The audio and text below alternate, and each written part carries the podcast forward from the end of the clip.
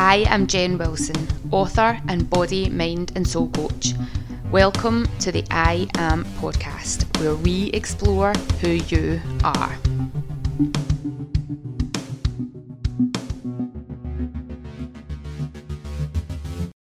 Hi, it's Jen from the I Am Jen Wilson podcast. And today's podcast is with Victoria Cunningham. Let's get the word out, Cunningham. And Victoria had reached out to me. We are friends on social media. We have been for a long time. We met for the first time in real life about eight or nine weeks ago. Victoria had reached out and said, Would love to be on your podcast. I would love to have a chat about running a business with bipolar. So that's what I invited her on to talk about. There was so much about the condition of bipolar that I had never thought about, I had never considered, I didn't understand. Um, I do actually know a couple of people that have been diagnosed with bipolar, and I've never, they've never openly talked about it other than, oh, this is what my diagnosis is, I'm on medication. Um, they never, and I'd never crossed my mind to even ask more information about it. I don't really know, and you'll hear when we talk about it in the podcast. I don't really know what I thought it was, other than it was a mental health disorder. Didn't really give it any other consideration. So I was so grateful to Victoria to come on and be open about her experience of it and yeah, just her story, which has been really, really fascinating to hear. So, as always, if you're listening to this and somebody else pops into your mind of, oh, this would be really useful for them to hear or to listen to, then please share the podcast with them. If you love the podcast, give us a like, make sure that you've subscribed, leave a comment, leave some feedback. It helps other people be able to find the podcast. So enjoy the this week's show and I will see you on the other side. Welcome to another episode of the I Am Jen Wilson podcast. And on today's podcast, I have Victoria Cunningham. Victoria, welcome to the podcast. Thank you very much. I'm excited to have you on because we've kind of known each other on social media for a little while now, and we've got quite a lot of mutual friends that are not all within. In fact, most of our mutual friends are not even within our the same circles. Yeah, yeah they're totally out with it. So it's like, oh, we must have to know each other. Uh huh. Uh huh. now we do. Now we do. Got to meet you in person in November. next was here. Um, no, it was January. The start of January. It just feels a lot longer ago. Yeah. So that was only what date says the nineteenth of March or something like that. So yeah, it was only yep. like eight weeks ago. We got to meet in real life. And um, I know, but it does feel like we've known each other forever. Yeah, yeah, because social media is amazing like that. Yeah. So why don't you kick off by telling the listeners what it is that you do, who you are, and what you do? Okay, so um, what I normally say to people is um, that I run an organization called Stretch Body Mind, and I train people to become yoga teachers, Pilates instructors, and all round good eggs. Mm. So I just like that little bit because it's about also having a little bit of personality. Um, and the training is not creating people who are automatons or replicants of me, but they actually go out and they are their own best teacher. Yeah, that's so good because some of the some of the schools out there that do that kind of instruction is very much here's your script, here's yes here's your choreography, here's the moves you have to do, and this is the kind of personality we want you to have. Yes.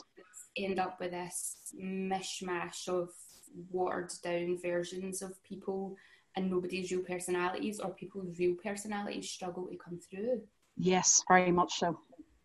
And I think if you have if you allow your own personality to come through, you will attract your own clientele. So the people who are my clients are not going to be, you know, the same as the people who are your clients and so on. But if we're all trying to be exactly the same as each other, then we're all trying to, I don't know, compete for the same person. Um, and I don't, you know, I don't think that's a good way to be in business. Yeah, definitely not. How long? Um, how long have you been doing this? Well, God, um, right. Okay, so I'll give you I'll give you a very brief rundown of the last thirty years. um, so I started to practice yoga when I was thirteen. Um, with a book, and as you might be able to hear from my accent, I am Northern Irish. So it was quite a, a really unusual thing for someone in the Troubles in Northern Ireland to suddenly have this interest in Hinduism and yoga and, you know, world philosophies. Um, but I just fell in love. Um, so when I was 16, my mum allowed me to go to the local tech and I went to a class in the tech. And it was one of those ones where I was the youngest, about 50 years. Wow. Yeah, it was all sort of old 1960s people. The um, the teacher wore a skirt and high heel shoes. and, and we practiced, we didn't have yoga mats, so we practiced on sleeping bags. And we did our yoga pose for like two minutes on the sleeping bag, and then we got into the sleeping bag and lay down for two minutes. Then we got back up again and did our next pose and then lay down. So we had a two hour yoga class that probably had about 40, 45 minutes of actual exercise in it. Um, so very indulgent, very lovely. I mean, I just loved it. Um, then um, I went off to university and it wasn't hugely popular at that time, uh, but I did do the odd class. And um, then I can't remember what happened. I think I, I moved to Australia. Australia is one of those countries that's very uh, fitness orientated. You know, they're they're interested in their health. You know, they've got the ideal um, environment to to get fit. And uh, so I started to practice Yogalates over there. I'd never heard of that, um, but I started to practice that and thought it was really interesting. Um, and then I ended up, um, I did my first yoga teacher training in Canada in 2001, and that was Kundalini Yoga, which is really um, esoteric, I would call it, you know, quite hippy dippy. Um, but I loved it. I absolutely fell in love with it. Um, unfortunately, when I was in Canada, my mum uh, got breast cancer. So she phoned and she said, Can you come home? And I thought, Well, yeah. So, uh, of course, I came home. And to try and practice Kundalini was bad enough, but to try and teach it, again, Northern Ireland, we were still in the troubles at that stage, and people were not interested in this crazy um, wearing white, having a spiritual name, chanting in foreign languages. They just it, it just meant nothing to them. So I retrained as a hatha yoga teacher and started practicing. And then in 2006, I decided I was going to give up my full time job, which was as a youth and community worker, um, and I was going to run children's yoga classes. So um, I realized very quickly that I couldn't make a, make a living just running children's yoga classes. I also needed to teach in the evenings. And all the gyms that I went to, I said to them, I'm interested in teaching yoga. And they would say, No, we've got our teacher, she's 85 years old, she's got six students, and you know, there's no way we can conflict against that. So that was fine, but they all said to me, If only you could teach Pilates. So, having had that experience a few years prior in Australia with Yogalates, I thought, right, I'll go and get the qualification. No interest in it, just um, I needed the money basically. And um, so I did my first qualification in Pilates and actually found it fascinating. I, so I ended up doing a lot of self study on it because I found that what we had in Ireland wasn't wasn't enough and um, the more I um, studied and the more I got into it, um, the more I wanted to share that with other people. So even though yoga was my first great love, Pilates was the first teacher training that I delivered. So I um, started delivering it in 2011 in Northern Ireland. I was the first agency in Northern Ireland to deliver the new level three qualification, which was pretty impressive. And I've been doing it ever since. So yeah, and then when I moved to Scotland, which was late 2012, um, I then decided I really want to focus on the yoga teacher training as well. So I spent about a year devising a curriculum and something that I was happy with. So now I'm delivering Pilates instructor training in Glasgow, in um, Belfast, and yoga teacher training in Northern Ireland, Scotland, and England, north of England. So, yeah, so I've, it's all spread out to be really lovely, actually. It's amazing. So I teach both Pilates and yoga as well, and a lot of people are surprised that I teach both. And they're like, "So what's the difference? How do you um, the difference to people?" It depends who I'm talking to. So if it is just a client going, which class should I go to? I'll say, well, if you want more flexibility, go to yoga. But if you want more core strength, go to Pilates. Yeah. To me, the strength element of Pilates is much bigger than the than it is in yoga. Um, when it comes to teacher training, how I describe it is Pilates instructor training is a style of exercise. You're training to become an exercise leader, but yoga teacher training is a way of life. You're training to become someone different. And I think that's reflected in the training itself. It's a much longer process. Um, I mean, it's double the length. I, my, my Pilates is still quite long. Um, we do it over five weekends, but um, the yoga is over 10 weekends. Yeah. So and, it, and yeah. Doing my yoga teacher training, you, that you scratch the surface and you go, fuck, I know nothing. Exactly. Exactly.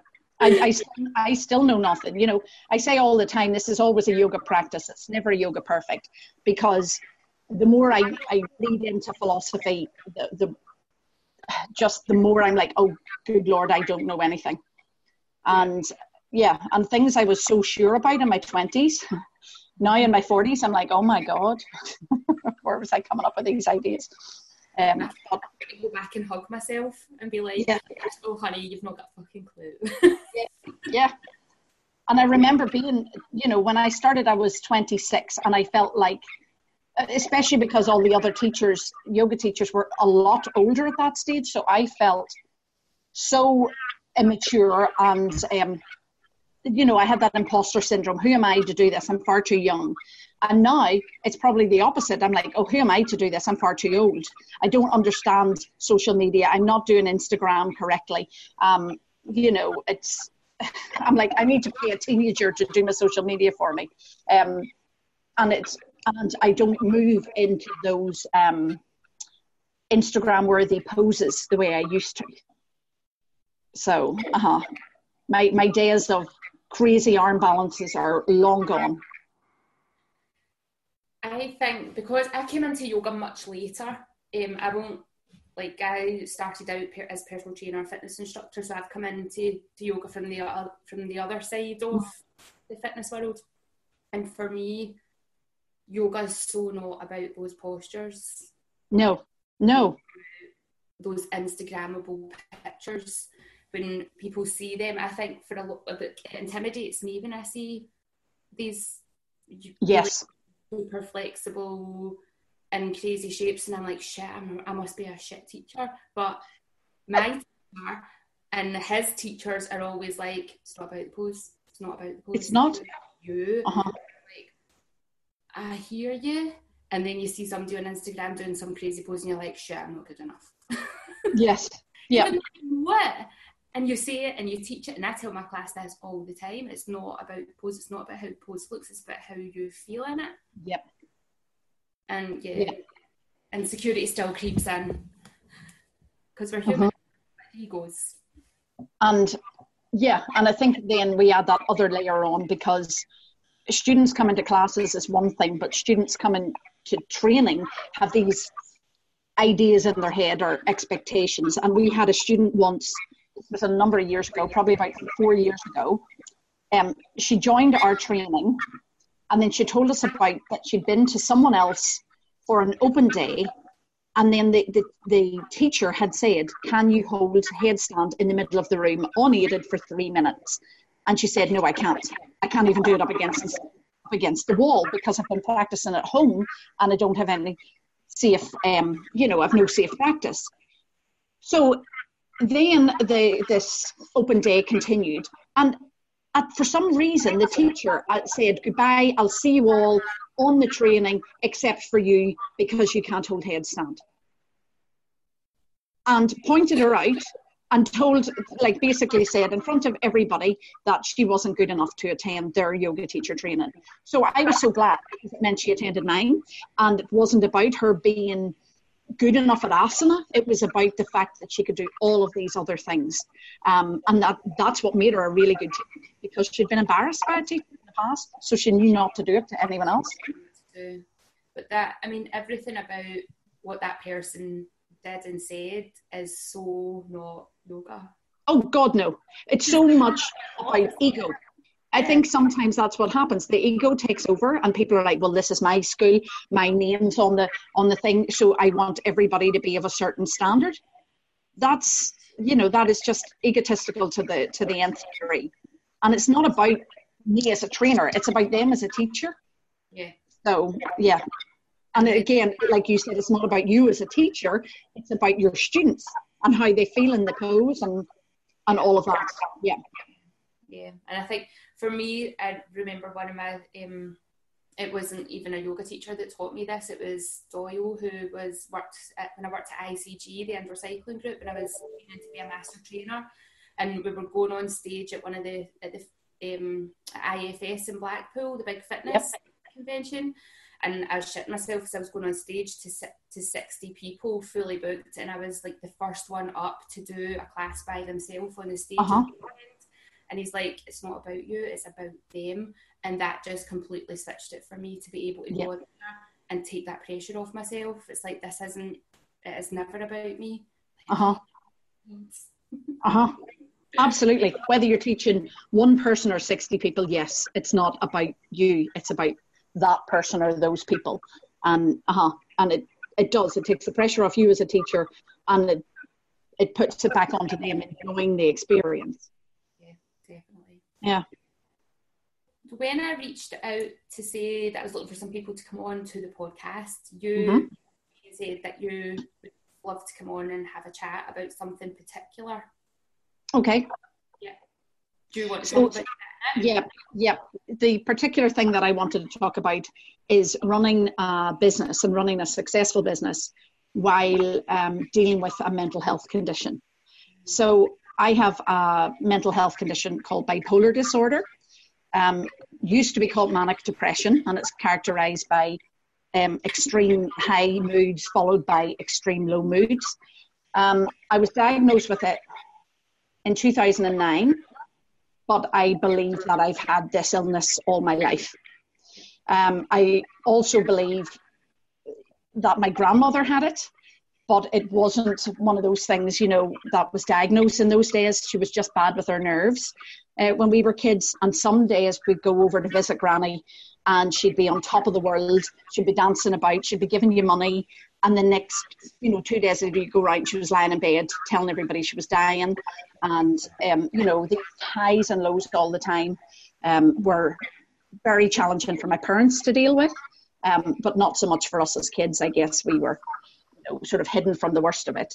Um, but it was, yeah, it was interesting because I always thought, oh, I've got depression.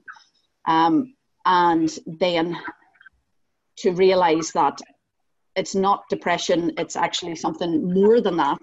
Um, and having bipolar disorder is one of those illnesses, this is my own experience, obviously. Um, it's one of those illnesses where I think things are worse when you're in a high mood than when you're in a low mood.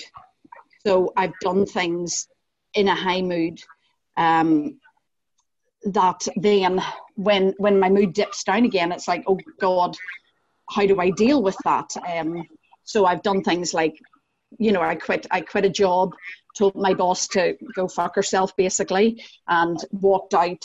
Um, at that time, I the thing with bipolar as well is that sometimes you find yourself self medicating with um, alcohol or drugs. And I remember at that time I was drinking at lunchtime and I was drinking during, you know, during the day. I was drinking every evening. Um, I'd alienated all my friends. This was in my 20s. So this was the first real incident of, of having a, a, a high mood. Um, but um, it was followed by a very deep crash um, where I thought I'd never I don't know. I, I just thought I'd, I wouldn't survive it. Um, and instead, what I ended up doing was that's when I moved to Australia because I kept saying, I just needed to get the sun on my back, which, um, you know, vitamin D is important, but I don't know why I was saying this. I just felt like I needed a real change of scene and um, just to be somewhere else. And actually, it was the makings of me because when I went to Australia, I did come off the antidepressant medication and I learned to really listen to what my what my body was telling me and what my mind was telling me. Um, so I found that very useful. Everything was ticking along then lovely for quite a few years, and then um, in 2008 I had another high incidence of high mood, um, which was actually characterised by a sort of sense of megalomania um, that I could do anything. Um, I was overworking. I started to um, see things that weren't there. So, for example, I was watching TV and people on the TV would turn around and speak directly to me. Um, and I would look to, you know, my friends and family who were watching TV and say, "Did you see that?" And they didn't see it. Um, so it was it was very scary, actually. Um, and one of the things that happened during that time was that one of the voices told me that I should run my car off the road. Um, and it, it wasn't so, and it was like, I remember it really clearly. It's not so that you'll kill yourself, it's so that you will hurt yourself badly enough that people will realize you're sick. Yeah. And um, and and and so well, I did. I had a I had a small car accident, um, and ended up then being you know diagnosed with bipolar after that. Um, so it took a long time as well for me to accept the um, the diagnosis. I think it's one of those things especially when you're feeling um, normal for want of a better word um, then you're like well i don't need meds. I don't need anything. Um, but i remember when they they talked about they were going to start me on medication I I basically went round to my oldest friends, the people who'd known me the longest, and said, right, these are the symptoms of this and they're saying I have this. And everybody was smiling at me and nodding and going, Yes, Victoria, yes, you have this. And I was like, Oh, really? And so when you hear it enough times from your friends and family, you realize, Yeah, this is real. Yeah, because they can see you from the outside. Very much so. I think I think actually it is scarier for them than it is for you because a lot of the things that, that happened during that time I don't really remember. Um, you know, it's, it's, it's, it's strange, but that's just, you know, how the mood goes. Um, so, yeah. Um, and since then, I've been on lithium uh, medication uh, for over 10 years now. And, um, and I'm pretty good. I do stick to my tablets. I also have other tablets, and um, they're called antipsychotics. It's not because I'm psychotic, it's more to make sure that I don't develop a psychosis and also I need to sleep. Um, it's definitely one of the things about bipolar. If you don't get enough sleep, you can your mood can really lift, or it can really dip. Um, so I moved from the Scottish countryside um, in April, May this last year, and I noticed um, about early June that my mood had really lifted. Um, the good thing about um, about me, I guess, is that I am really high functioning. I am still able to carry on and do my own job. I swear it's the reason why I'm self employed because no employer would have me. Um, but I, you know, I'm very conscious of this thing. It's like, is this mania or am I just happy? You know, and what felt like happiness at moving back to Glasgow very quickly um, shot up into mania and I knew it. I knew it straight away. And I went. I actually joined the new GP, and I said I need to speak to a, psych- a psychiatrist or some professional as soon as possible because my mood is not. This is not normal, um, and it is a. When you were in the countryside. Well, in the in the countryside, I think I was in hibernation. And I think what had happened was I came out of um, the countryside. Um, my mum had had um, non-Hodgkin's lymphoma. So she had been diagnosed with cancer, and so I was doing a lot of stuff, still traveling back and forward to Ireland to look after her. And in the middle of all that, um, my husband left me. So I think I was just in a sort of very low mood, and then the move to Glasgow felt like um, a new sense of freedom and that I could do anything. Um, and just because you feel like you can do anything doesn't mean you can. Yeah. But do you really, so, do you realise how how sensitive and switching. Yeah. Like I don't really know much about bipolar.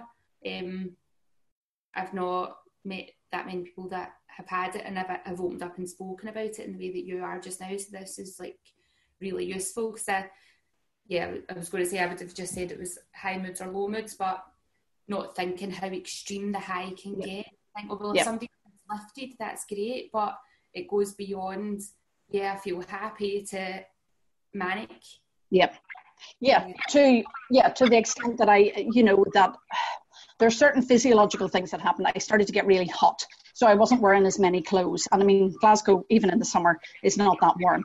But I was like stripping off, um, and I was w- wondering about talking to strangers, like having full-on conversations with strangers, and um, you know, just certain things. And then in my work, I find when I'm my mood is high, I make promises about things that we're going to do. Let's take over the world. We're going to run the whole world. We're going to teach Trump how to do yoga or whatever you know things come up. And then the problem is the mood dips. The you know the tablets kick in and the energy levels go, and I can't live up to what I've promised and that's for me that's a big challenge in, in, in, terms of running my own business. The other thing is at the moment i am in the dip following the high and i still have to carry on you know? It's I, I have other people who are reliant on me for their income and welfare. So yeah work just has to has to keep on going. Um, and it's one of those things that i said um, you know people are self-isolating because of the coronavirus but actually I've been preparing for this. I've been self isolating for a few months now, actually. like as soon as um, I did the event in the in January, which you had mentioned with Max Strom, um, I think as soon as that finished, my my body went into shutdown. I ended up with a three week uh, chest infection, um, a number of skin infections. Um, I just felt like my whole body was falling apart, and um, my moods I just kept saying, "Oh, I'm just stressed. I'm just stressed." And I'm very grateful for um, Glasgow um, health system because I do have a, a, CP and a community psychiatric nurse that I get to talk to when I need to. I've got a psychiatrist that I get regular appointments with. But I had basically seen the, the nurse and was telling her, I'm fine, I'm fine, I'm fine. And then she slid this sheet of paper over to me that had a list of the signs and symptoms of mania and depression. But these were signs and symptoms that I had written myself when I was in a more stable mood. And basically, in that hour long conversation with her, I mentioned every single one of the signs of depression. And she's like, sorry to say this, but you're, you're in depression right now. Um, and it is really, um, yeah, it's really challenging um, because you do want to just hide away from people. And normally I'm very extroverted and um, I also, um, you know, I, I like going out and, and I get energized by being around people. But at the moment, I'm quite happy that I don't have to go anywhere. It's it's working really well for me. oh dear. And um, and there's something about uh, you know something like this which has been so unprecedented. Um, it takes me out of my own individual depression and makes me look a little wider than myself. And I think that's really important as well. Um, so I just have to be aware of my moods, um, keep in regular contact with my healthcare providers, and take the medication. And you know, and that's that's all I can do. And the other thing that I can do, which is why I wanted to talk to you, is to be open about it because I think you've, as you said, you, you've not met that many people with bipolar disorder, but actually probably met quite a few. But there is this shame around having a mental health condition that people don't want to talk about. You know, you've got a broken leg or got a broken arm, you're going to see it in a cast, but you've got a broken head. Um, that's that's a lot easier to hide, um, and I don't think people should hide it. I think um, I think people should be open and honest about their their their you know their illnesses so that i'm not asking for people to be uh, nicer to me but just that that they will have a better understanding of why sometimes i'll make these promises and then other times i'm like i can't even get out of bed Yeah. So, uh, what is bipolar? Is it a genetic thing? Is it a brain malfunction? Is it a gene malfunction? Is it do they do they even know? I don't think they really know. Um, you know, I've always found it interesting because I have a sister and that she doesn't have it. Um, but she has her own issues, and everybody has issues.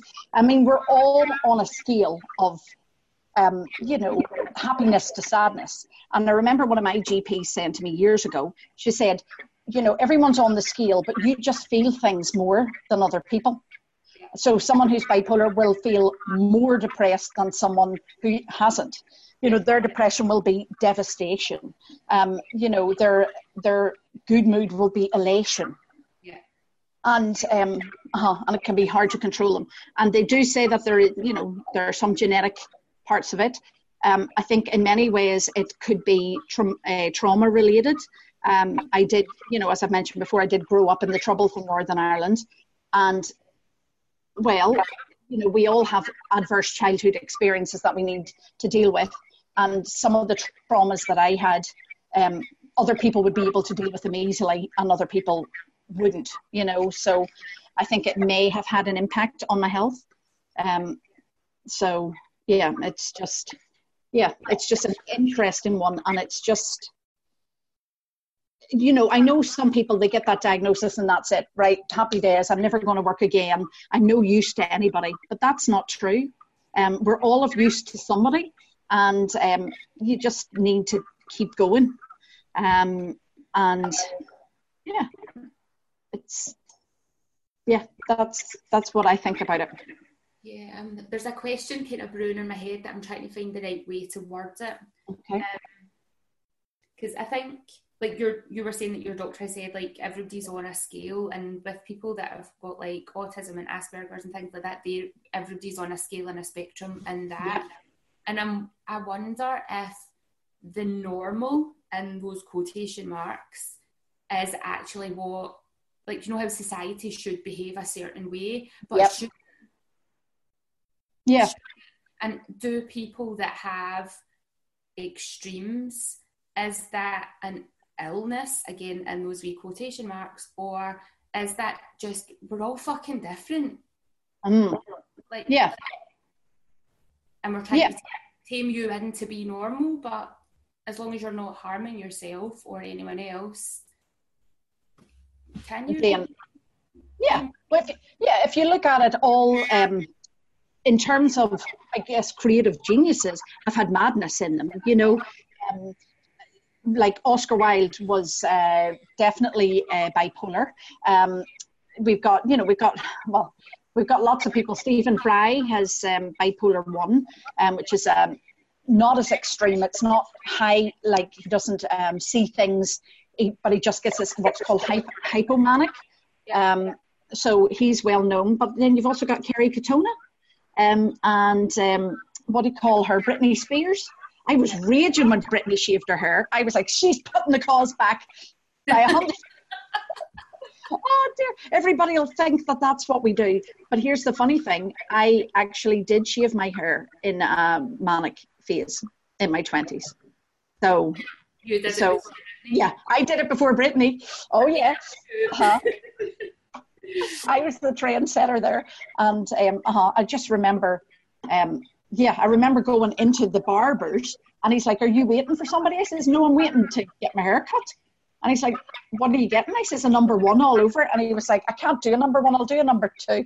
So he cut, he was like, he couldn't shave it really, really short. And he's like, If you got cancer or something, I was, No, I just don't want to hair anymore. Oh dear.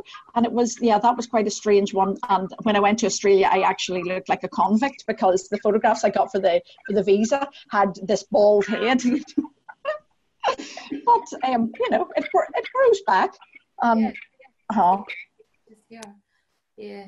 Um, do you feel better with the medication? I yes and no. So when this, so the latest mania the doctor put the um, antipsychotic medication, they increased that um, by three times. Um, so, I, like my, so it was three times the level. And to be honest with you, it absolutely stopped me in my tracks because I ended up with it's the side effects and symptoms of the tablets that are worse sometimes than the actual mania. Um, but one, it was helping me to sleep, but mostly it was um, it, it, it dry your mouth up, and I could barely speak. I was like, you know, and I just felt like I could barely string a sentence together. It was pretty much stopping me in my tracks, and um, that was really hard.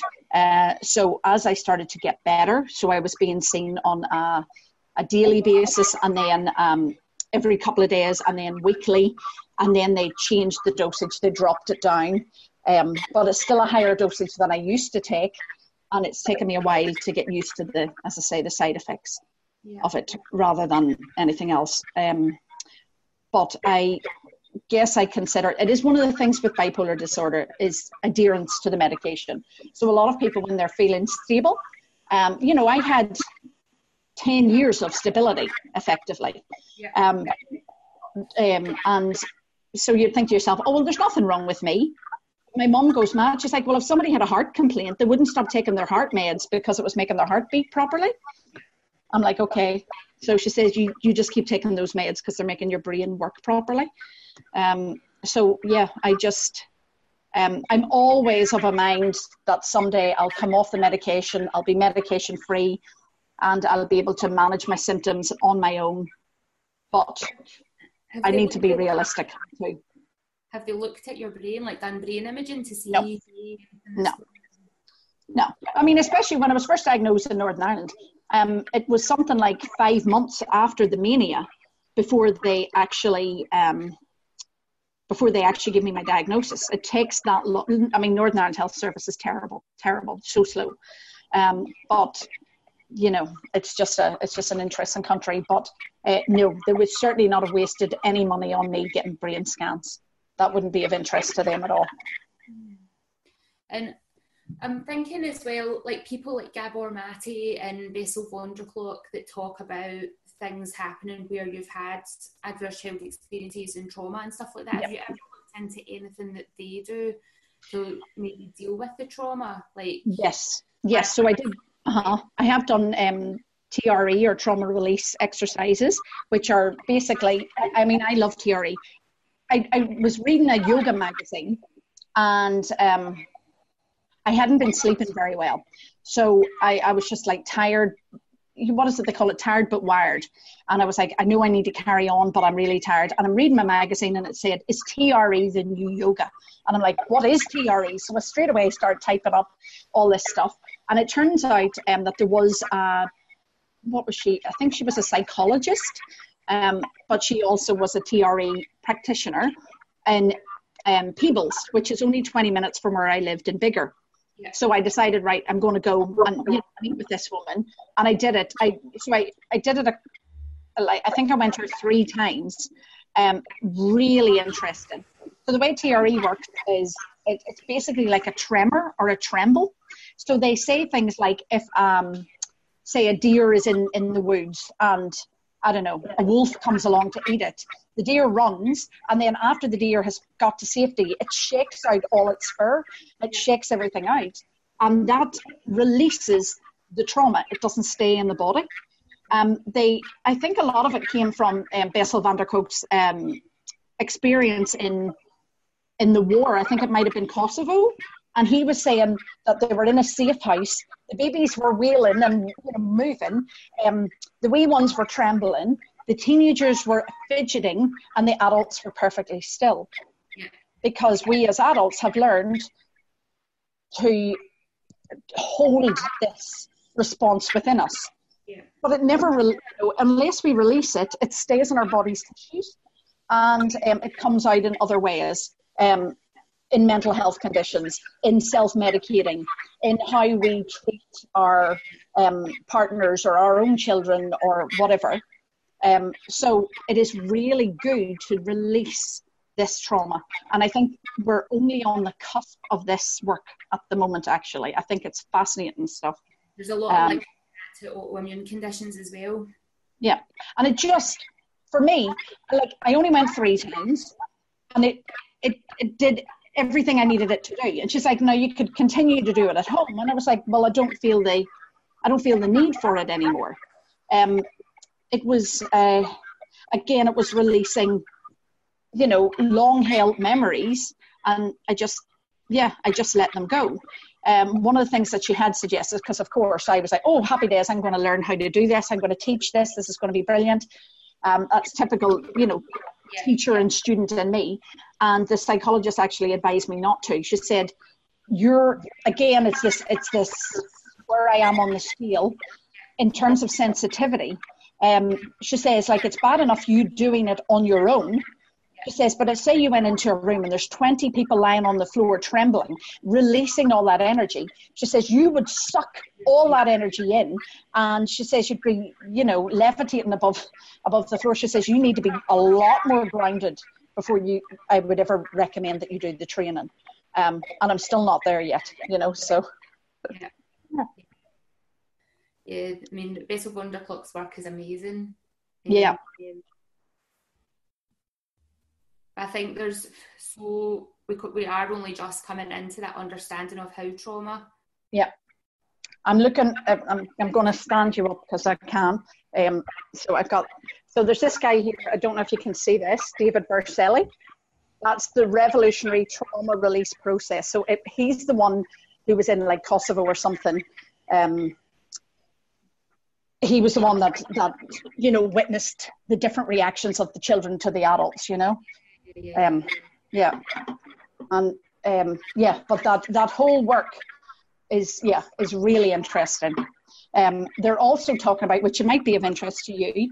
Um, there's another one that I had there called the the inflamed mind, and it's looking about how depression could be about inflammation.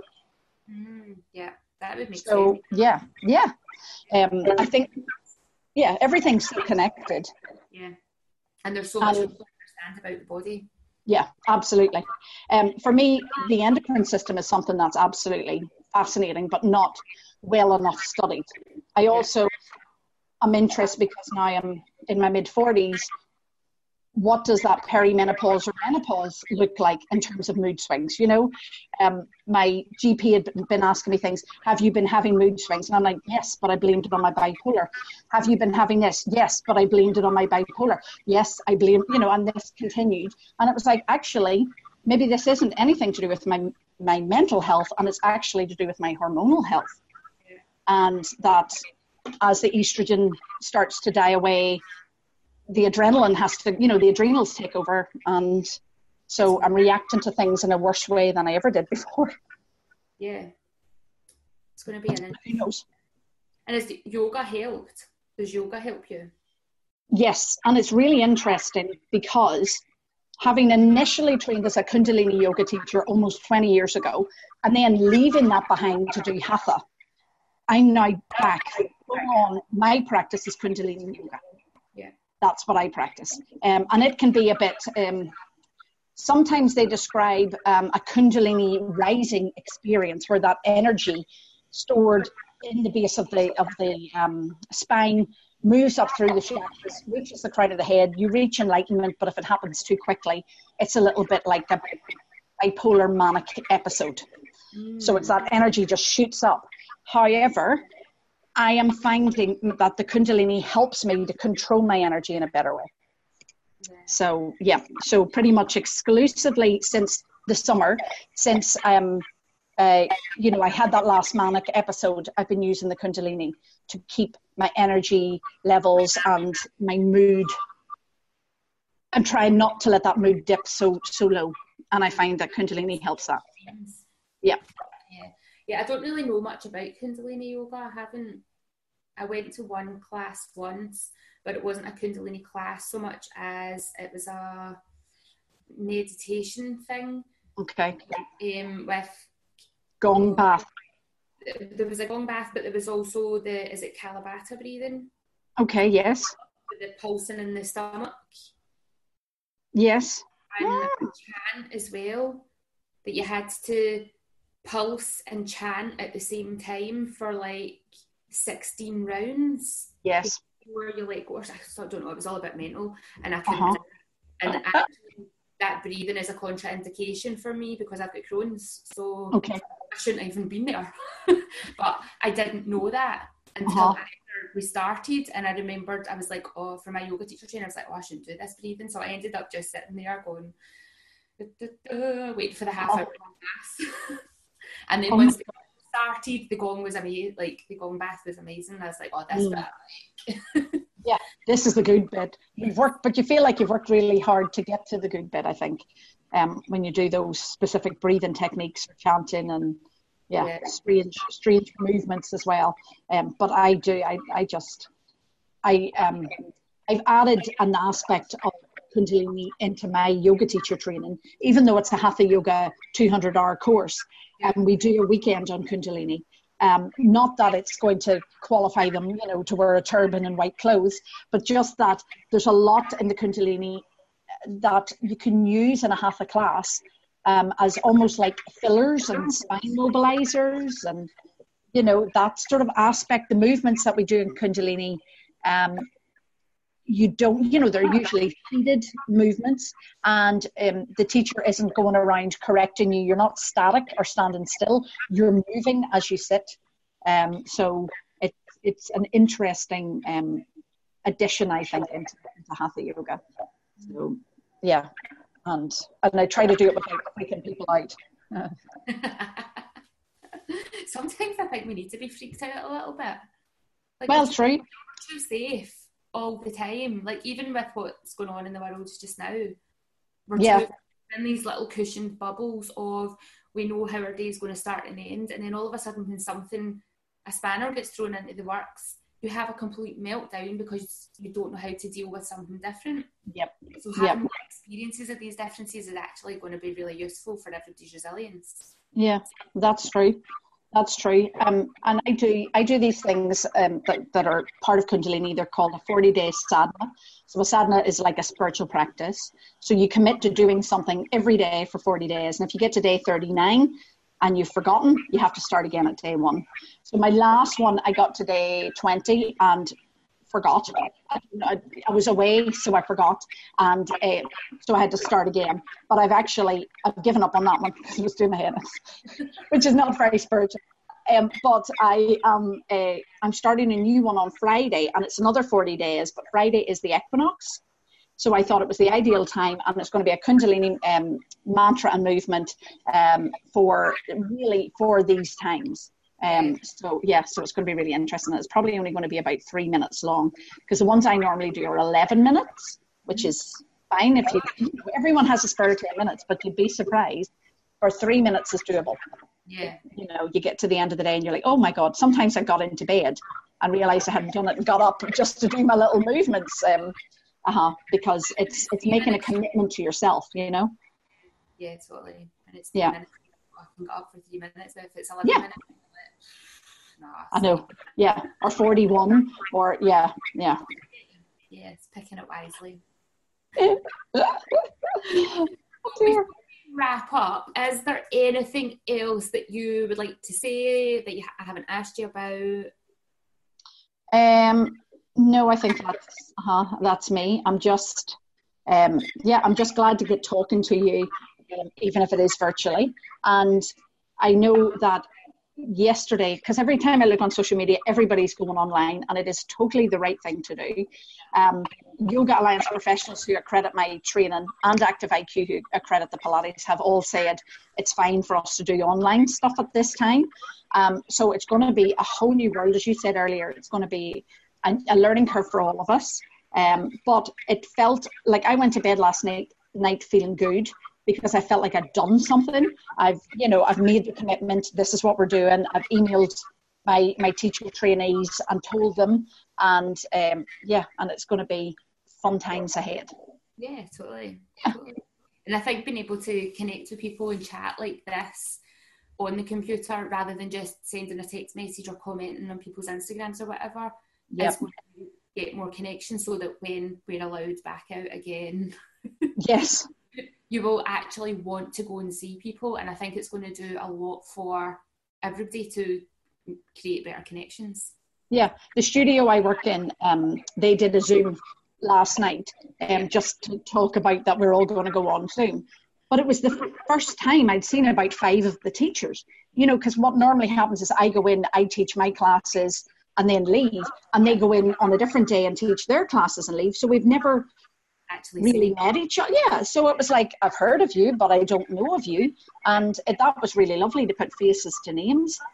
And um, uh, and we are probably going to be sitting in on each other's classes just to get that experience. Um, so it's uh, it, it, it is definitely lovely to see your face. Lovely to see yours.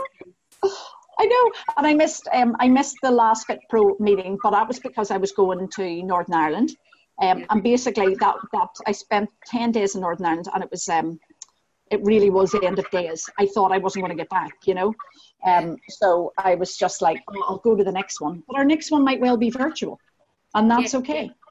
Yeah. yeah. Um, how's your mum? My mum is good. Um, so right. So what has happened now is the rheumatoid arthritis is fine, but or no, the non-Hodgkin's lymphoma is fine, but she has rheumatoid arthritis. So oh. that is yeah, yeah. So yeah, so she's getting um, treatment for that. Um, yeah, which is uh, a bit like chemotherapy. You know, you have to go in and they have to, to give it to you. You only get it every six months. Um, same kind of infusion that I get that they give for rheumatoid arthritis very yep. similar to what I get for Crohn's. Um, there's a lot of crossover in those medications. Yeah, yeah, and it's um, yeah, so it's interesting. And again, that's another one. I think she was nine months before she was diagnosed. She was nine months in chronic extreme pain before the NHS, you know, finally got round to diagnosing her. And the um, the incidence of rheumatoid arthritis is huge in Northern Ireland, but um, yeah, it's trauma related. Yeah. Oh God, yeah. The joints is definitely trauma related. Um, that Gabor Mate talks about that in his book. The body says no. Um, yeah. Yeah, I think it's really interesting because she actually, um, it was shortly after I left, and um, her eldest brother died very. Um, he died of lung cancer, but it was very, very quick. He wasn't even formally diagnosed, and um, and he, my mum and dad were on holidays, and he said, "Go on, go on on your holidays. I'll not die before you come back." And actually, um, they ended up keeping him alive on the on the machines until my mum and dad got to say goodbye to him, and then and then he passed away. And I think um, three months after that, I then moved to Scotland, and then about a month after that, that's when she first started to show these signs of rheumatoid arthritis, and so it absolutely is trauma related and uh-huh. Um, but she's doing well. Um, my aunt was on the phone today wanting to go to Tesco. Yeah. my mum said, We're not going to Tesco, wise up. I don't know what my aunt was doing. She was like, Oh, well, you know, I'm dressed and I look nice. I thought I'd go out to Tesco. No, you should be. You've got diabetes, you know. You're old and you've got diabetes. You should be self isolating, not going to Tesco. So um, yeah, so they're they're good. I yeah, I get like to chat every, every and uh huh. Cool. Where is best for people to find you online? You can find me on stretchbodymind.com, uh, which is my teacher training uh, website, and um, you can also find me on Stretch Body Mind on Facebook apparently you can find me on Stretch Body Mind on Instagram as well, although I'm not very good at it. And um, yeah, so I'm pretty much Stretch Body Mind across the board, um, and you'll find me. Yeah, you'll find me there. Amazing. Thank you so much for being on the podcast. Thank you for having me. I really enjoyed it. Pleasure. Thanks for listening, and remember to leave a review and subscribe over on iTunes or SoundCloud. And check out what's going on at iamjenwilson.com or head over to Instagram and give us a follow. Just following I am Wilson.